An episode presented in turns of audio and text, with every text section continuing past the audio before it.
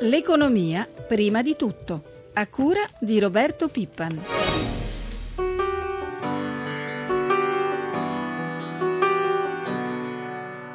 Nostro indicatore dei consumi certifica un calo dei consumi di quasi un punto nel mese di gennaio rispetto al dicembre dell'anno scorso. Considerando poi la diminuzione dell'occupazione di 100.000 unità nel mese di febbraio, si capisce che la luce in fondo al tunnel non la si vede proprio. C'è quindi l'assoluta urgenza di un governo che immediatamente elimini l'ipotesi di un ulteriore aumento dell'IVA e immediatamente parli paghi i debiti della pubblica amministrazione nei confronti delle imprese. E tutto questo all'interno di un'agenda governativa che prioritariamente affronti tre emergenze specifiche che sono semplificazioni perché il costo burocratico in questo momento sta strozzando le imprese, credito che è l'ossigeno per le imprese e terzo fisco perché oggi la pressione fiscale è insostenibile per le imprese e per le famiglie. Buongiorno, buongiorno, a tutti i nostri ascoltatori da Roberto Zampa. Quella che avete appena sentito nella copertina di Francesca Librandi è la voce di Carlo Sangalli, presidente di Confcommercio e di Rete Imprese Italia, che denuncia l'ennesimo blocco dei consumi in Italia. A gennaio siamo scesi del 2,4% rispetto a un anno fa e dello 0,9% su dicembre, dati che riportano i consumi sui livelli di fine 2004. Secondo le associazioni dei consumatori, tra 2012 e 2013 il calo complessivo dei consumi sarà di oltre il 6%. Ne parliamo subito col nostro ospite, l'economista Alberto Quadrio Curzio. Buongiorno. Buongiorno a lei. Allora, professore, ha sentito i consumi sono andati davvero male anche durante i saldi. Carlo Sangalli ha detto chiaramente che la fine del tunnel ancora non si vede. È certamente così. La radiografia fatta dal presidente Sangalli ahimè è condivisibile perché il calo dei consumi legato al calo del reddito disponibile delle famiglie, a sua volta legato alla dinamica della disoccupazione, è stato certamente molto molto brutto.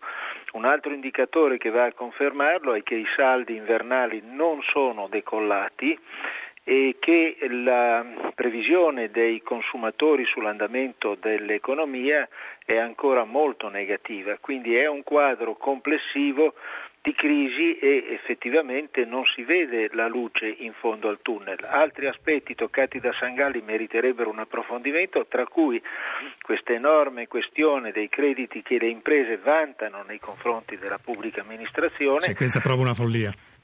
Che deve essere assolutamente risolto. È vero che adesso è stato messo in cantiere un meccanismo per la certificazione, ma questo meccanismo per la certificazione allo stato attuale non decolla ancora si tenga conto che ci sono circa, da conti approssimati, 150.000 imprese fornitrici della pubblica amministrazione che non hanno il pagamento dei loro crediti, 70 miliardi circa, quindi bisogna far funzionare almeno questo meccanismo di certificazione per ottenere in banca lo sconto di quello che è il credito stesso o l'anticipazione. Chiaro, professore. Non è comunque che nel resto d'Europa le cose vadano benissimo. Secondo i dati Eurostat, il prodotto interno lordo della zona euro è sceso dello 0,6% nel 2012, mentre quello dell'UE a 27 paesi è diminuito l'anno scorso dello 0,3%. Per quanto riguarda l'ultimo trimestre del 2012, il PIL è sceso dello 0,6% nell'Eurozona e dello 0,5% nell'UE. Insomma, sembra quasi che la crisi invece di svanire si stia anche aggravando. Ecco, questa è una considerazione molto importante perché ci porta a considerare la politica che tutta l'Unione Europea e in particolare l'Eurozona ha posto in essere sotto l'impronta tedesca e la Germania è il paese che continua a andare meglio, ma il suo rallentamento è pur esso evidente. Va, non va bene la Francia, persino la Svezia che spesso ha dato una indicazione di grande rigore, eccetera, riesce a mantenersi abbastanza bene per le esportazioni verso l'area euro, a un certo punto con il crollo della domanda anche in Svezia incominciano a manifestarsi dei contraccolpi, quindi a mio avviso è la politica europea che deve essere modificata, vicina alla impostazione del rigore di bilancio va messa quella della crescita con delle politiche economiche e ce ne sarebbero parecchie per rilanciare la crescita. Io non credo che da una crisi come questa si esca solamente con rigore di bilancio. Chiaro. Comunque la situazione italiana, diciamolo chiaramente, appare davvero tra le peggiori. Sempre per il quarto trimestre dell'anno scorso il calo del nostro PIL, sono sempre dati Eurostat, è dello 0,9% rispetto al trimestre precedente e addirittura meno 2,7% rispetto agli ultimi tre mesi del 2011. Peggio di noi solo Grecia, Portogallo, Cipro e Slovenia. Eh, purtroppo è un dato sconfortante. La parte dell'economia italiana che riesce a sopravvivere e anche a migliorare è solamente quella rivolta alle esportazioni, ma è chiaro che noi non possiamo solo con le esportazioni tenere in piedi un paese da 60 milioni di abitanti anche perché le esportazioni non recuperano quello che è l'impatto della domanda interna che è intorno al 60% del PIL. Dunque bisogna trovare il modo per rilanciare anche la domanda interna Purtanto, sempre ritornando al discorso di prima, dando corso a due soluzioni. Una, pagamento dei crediti che le imprese vantano nei confronti della pubblica amministrazione e secondo, trovare il modo per alleggerire la pressione fiscale con riferimento soprattutto al lavoro e a quelle imprese che esportano che a loro volta possono trascinare il resto dell'economia italiana, ma non trascinarlo in misura tale da toglierci dalla crisi. Ieri ha parlato anche il presidente di Confindustria Giorgio Squinzi, ha fatto il punto sulle ripercussioni economiche della difficile situazione politica. Ascoltiamolo insieme, professore. Credo che tornare al voto serve comunque uno shock e non è realizzabile su tempi eh, ristretti e poi non so, tornare al voto con la stessa legge elettorale forse potrebbe non essere risolutivo. Quindi, professor Quadrio Curzio, per Squinzi tornare al voto non sarebbe risolutivo. Penso aggiunto che bisognerebbe unire le forze e rimettere al centro di tutti gli sforzi del Paese l'economia reale. C'è una tempesta perfetta, ha concluso Squinzi, e siamo tutti sulla stessa barca. È del tutto condivisibile. La forza del sistema economico italiano sta nell'economia reale il che vuol dire la manifattura, la capacità di esportazione, la capacità di produrre dei beni che hanno una qualificazione unica nel contesto internazionale, ma se il tessuto produttivo si va deteriorando anche perché è difficile vedere nei discorsi che in questi giorni si intrattengono tra i partiti una centralità del sistema produttivo che vuol poi dire centralità dell'occupazione, che vuol poi dire cosa importantissima occupazione dei giovani un paese che si avvia ad avere una disoccupazione giovanile sopra il 35% non guarda più al suo futuro. Io credo davvero che l'Europa debba riprendere in mano quel cammino virtuoso di sviluppo che era stato alla base della costruzione europea stessa e sotto questo profilo io ritengo che chiunque abbia la responsabilità del governo italiano prossimo venturo deve fare un'operazione veramente molto dura in Europa. Noi siamo il paese che arriva assieme alla Germania, ma con ben diverse condizioni di finanziamento del debito pubblico, al pareggio di bilancio. Possiamo, dobbiamo imporci in Europa, altrimenti finiamo per essere penalizzati rispetto alla Spagna e alla Francia che hanno già ottenuto una dilazione nel conseguimento del pareggio di bilancio. Chiaro, La professore. Spagna... Senta, ma a proposito dell'Italia e di questa situazione, per concludere, Ora come si potrebbe risolvere, secondo lei, questo impasse politico e soprattutto quanto ci potrebbe costare questa situazione bloccata se si dovesse ulteriormente prolungare nel tempo? Fare un calcolo sul costo è difficile, io credo però che anche i partiti che sono entrati adesso nel contesto della politica italiana in, ter- in, termini di rappresentanza democratica in Parlamento debbano porre alla evidenza di tutti i loro eletti le urgenze dell'economia, che vuol dire quelle delle occupazioni e dei giovani. Se non lo fanno non si capisce bene dove vogliano andare, perché se il Paese che sta soffrendo continua a soffrire o addirittura peggiora la sua sofferenza perché questi nuovi partiti non si rendono conto della drammaticità della situazione che non può essere risolta con una eh, palingenesi totale del sistema Italia perché le rivoluzioni non portano a nulla, servono le riforme, ebbene allora la crisi durerà a lungo e i rischi per il nostro sistema paese diventeranno davvero dei rischi non recuperabili. Ringraziamo il professor Quadrio Curzio per essere stato con noi, buona giornata. Grazie, arrivederci. I rapporti commerciali tra Italia e Ucraina, gli interessi geopolitici dell'Unione Europea nei paesi dell'Est, ma anche il punto sulla crisi finanziaria nel vecchio continente e sul futuro possibile allargamento dell'UE. Questi temi al centro di un meeting internazionale ieri a Roma alla presenza dell'ex presidente della Commissione Europea Romano Prodi, Luca Patrignani, lo ha intervistato.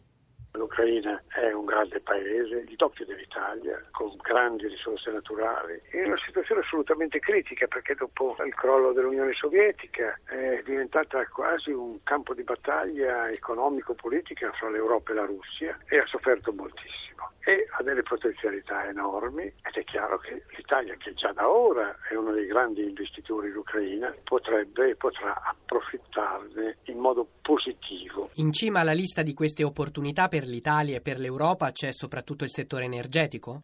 Non solo, perché l'Ucraina ha una grande attività anche nell'agricoltura, alcuni settori avanzati come l'aerospaziale, è il più grande produttore europeo di acciaio. Ma più in generale nei rapporti tra l'Europa e i paesi dell'Est, la crisi dell'euro ha mandato definitivamente in soffitta il concetto, il progetto di allargamento dell'Unione?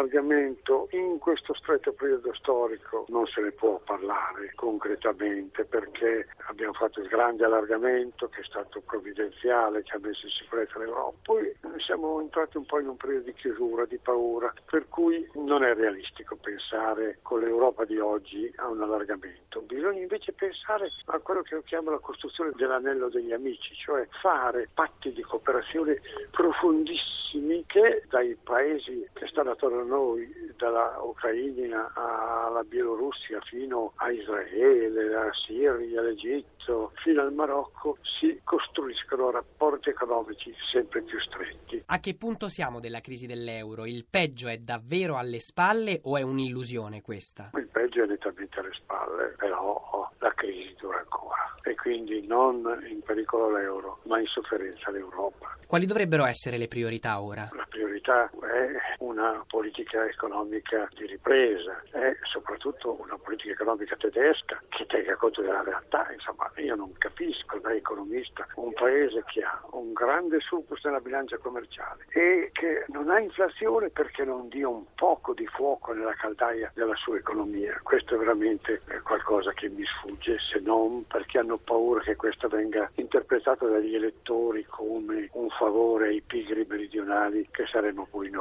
Con uno sguardo da politico e da economista, lei pensa che movimenti come il Movimento 5 Stelle in Italia, ma anche altri movimenti che si definiscono antisistema in altri paesi europei, possano mettere in difficoltà l'euro o la coesione europea? Prima di tutto non è un fatto nuovo, ce ne sono stati tanti movimenti di questo tipo, questo ha un particolare vigore e ho poi constatato che quando si arriva alla decisione definitiva, no? come è stato in Olanda pochi mesi fa, Europa o non Europa, gli elettori scelgono l'Europa perché capiscono che è l'unica assicurazione per il futuro in un mondo così grande, così globalizzato e così difficile. Lo stesso ottimismo lei lo prova anche per la difficile situazione politica italiana in questo momento, anche nei rapporti con il Movimento 5 Stelle?